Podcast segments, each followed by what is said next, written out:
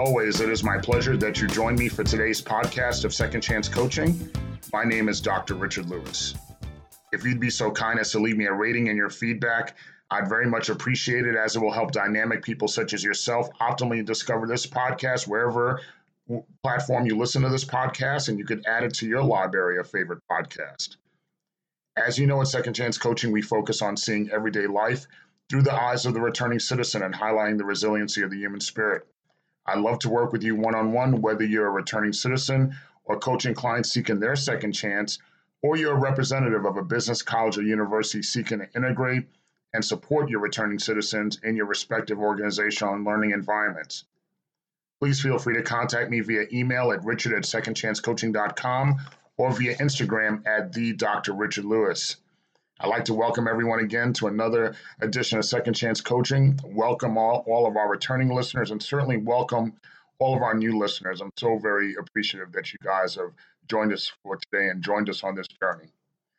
One of the great things I would I wanted to share with you guys about living in a tropical environment such as here in South Florida is that it is always beach weather. 12 months out of the year. 12 out of 12 months of the year, it's great beach weather. Now, as we get into the summer months, I'll say that the heat and humidity makes one pretty selective about when they want to have their beach time. Usually, it, it makes you regulate your beach time to either pre sunrise or after sunset, where it'll be a little bit cooler. But it's primarily, you know, you're looking to design to escape that increased heat and humidity. But as I've indicated, if you're in the South Florida area, certainly you could always usually find me primarily on Hollywood Beach when I'm doing my beach time. And certainly, if you see me, stop me. We could have an ice cream or a soft drink, or we could really go off the diet and have tacos, burgers, or pizza, whatever the case may be. Now, I, I, usually am there during the mornings and certainly, you know, at night and stuff after sunset, especially in these summer months. Like I said, it gets pretty hot. Now, one of the good things about doing the pre sunrise workout on Hollywood Beach is you always seem to see the same dedicated group of folks doing their workouts. And even depending on how late in the morning you get into, they'll even start having breakfast on the boardwalk after their after after their workout. Now, when I returned to working out on the beach recently, I had the opportunity to have breakfast with, with some individuals, and it encompassed numerous interesting conversations. And these conversations usually centered around, usually you have the same kind of questions, and they center around the basis of where you're originally from and why, because there's not many native Floridians, at least here in South Florida, but you still find them. Also, you get the what do you do for a living? And if you even run into people who are retirees that live on the beach, they'll discuss what they did for a living and how they're enjoying their retirement. And they're always willing to give great advice as to how you should approach retirement, prepare for retirement, and certainly enjoy retirement. Now, when the point of the conversation got to what I do for a living, I spoke about that I work in higher education as a student services professional and adjunct professor, and as well as working in criminal justice reform and speaking about, and I mentioned this podcast and the objectives of this podcast. The reaction is usually pretty polite, and I get the quote unquote, that's nice. And then the additional inquiries come after that. Is always saying, like, what made you have such a passion for this subject? And when I get that question at that moment, and it's a quick moment, but you know, in your mind, it seems like you're playing it out like a long pause. I thought to myself, well, what do I say to that question about what made me have passion for this subject? And I said, what do I say? Do I tell the truth? Do I give a roundabout answer? But I know in telling the truth, I know that I'm really being vulnerable and, and, and talking more about myself and my journey and then I had to ask myself, is this really anybody's business? And then after that quick pondering, I decided to tell them about my criminal justice story and how it brought me to where I am today. And then certainly I even go, I double down and further explain my aspirations for my future in the movement and my future as far as being in this work and how I want to ultimately get to certain objectives and meet certain goals. Now, I was not sure as to how it would be received at that breakfast table. I wasn't sure. And before I received the reactions, I was already mentally in the place where, of having the position where it was not that important what their reactions were going to be. And, you know, why do you say that? And I, and the reason why their reactions weren't going to be that important to me because I know that I have my voice. and I'm aware of the strength of my beliefs and my convictions. And really, no one's reactions was going to really change that. Now, when I, after I gave them my answer, the reactions were pretty positive, but I could tell they wanted to ask me even more questions.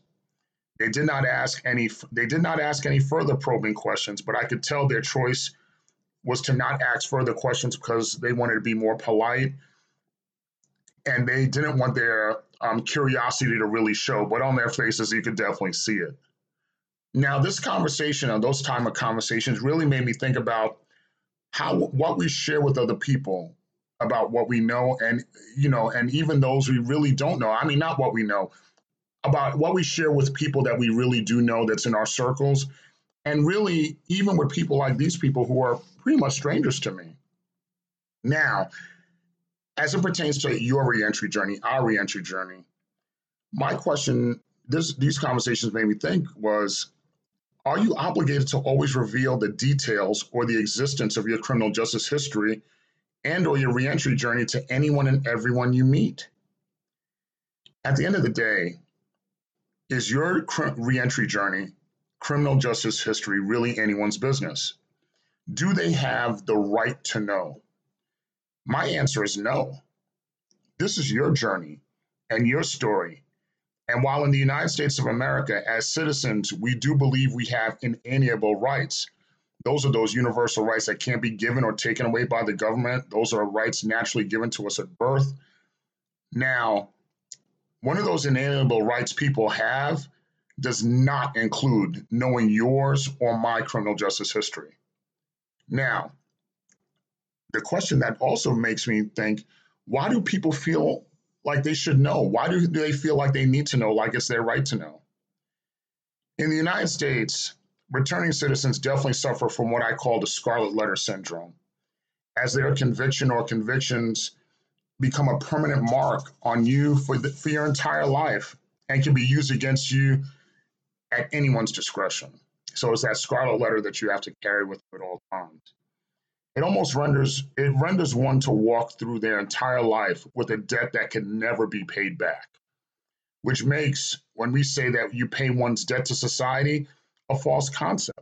Because if you've had a conviction or one conviction or whatever or multiple convictions you'll always judge that scarlet letter or scarlet letters is always on you and you never have the chance to pay your debt back to society even though conceptually we say that you've paid your debt back to society but despite the fact I've chosen to discuss my history with you on this podcast or with people if we're having breakfast or in different circles, because I want to make a change in the way people see returning citizens and the way they see criminal justice reform.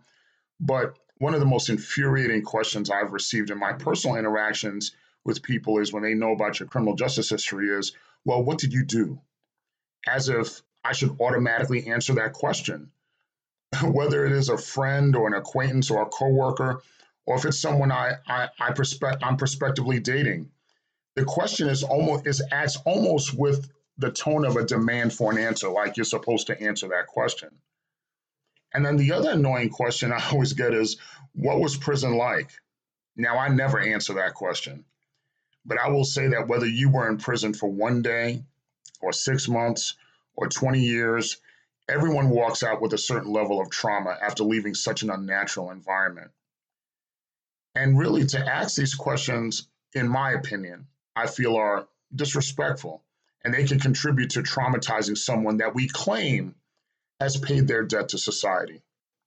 Now, when it comes to employment, education, housing, just to name a few, as returning citizens, we're subject to the legal the current legal discriminatory inquiries with the stated objective of creating safer workspaces, um, safer emotional educational institutions, and safer neighborhoods.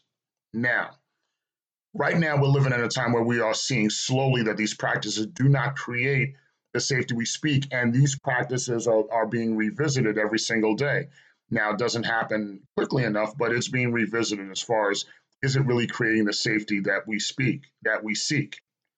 Now, as I've said in previous podcast episodes, greater access in these areas, just to name a few, and the reduction of felony disenfranchisement will indeed reduce recidivism increase public safety, and it'll make for better and more vibrant communities.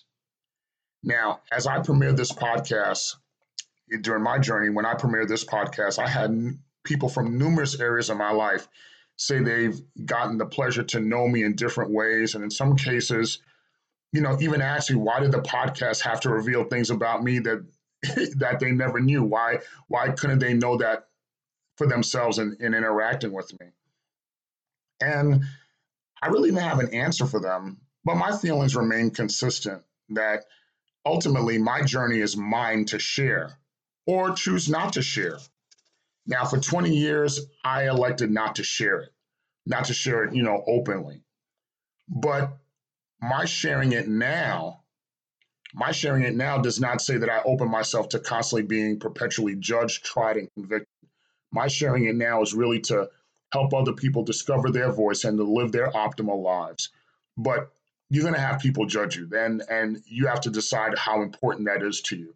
I've made the decision that it's not that important to me but I won't be perpetually judged, tried, and convicted. Someone may try to do it, but I'll absolutely not put up with that.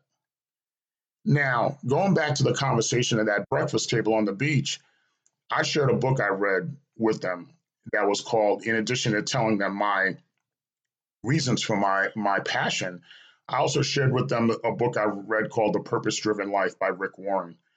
Um, it's probably a book that you still could get on Amazon and things of that nature. And I highly recommend this book for all of you looking to pursue and discover your passions and purpose. Now, when I first came home, I felt that the way to get through was to walk softly, walk humbly, and be as quote unquote non threatening as possible. That that would be the successful formula to my reentry. And for the most part, I unfortunately saw that it really wasn't a successful experience.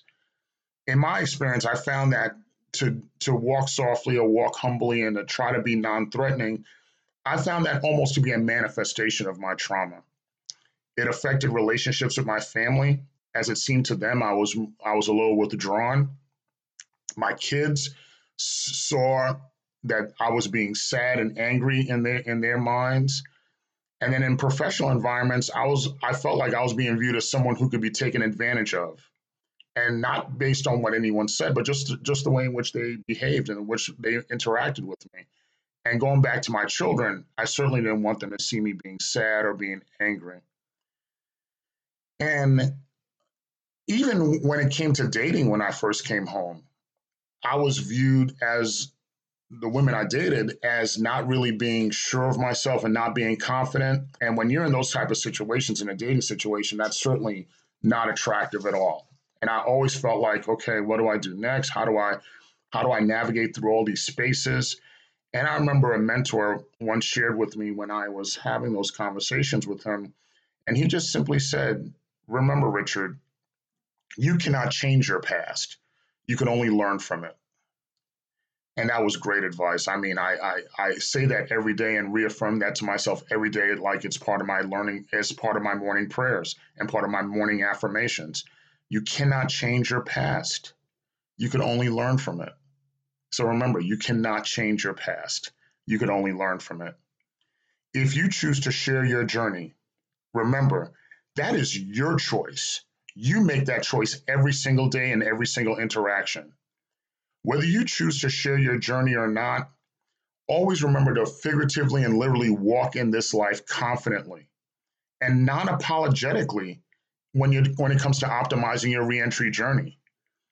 All of your best decisions will have will have you be in your present state, will have you be vibrant. You'll be vibrant in, in the present. Your future will become more prosperous. And with every passing day, the past is smaller and smaller in your rearview mirror. The past becomes further away, becomes more further away as you go forward. And you'll be more empowered to make the decision for yourself eh, if your story is indeed anyone's business. And that's such an empowerment, empowerment, empowering feeling to have. Every day, the past is further away. You'll become more empowered to make that decision for yourself, whether you want to share your story.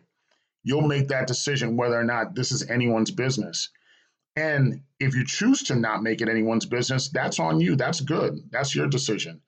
And if you do, do choose to make it anyone's business, you now have an opportunity for them to see the the criminal justice reform movement in a different standpoint because they're seeing you as a living testimony as to what's possible and how we could how we can make crooked paths straight for them, for you, for me, for each other.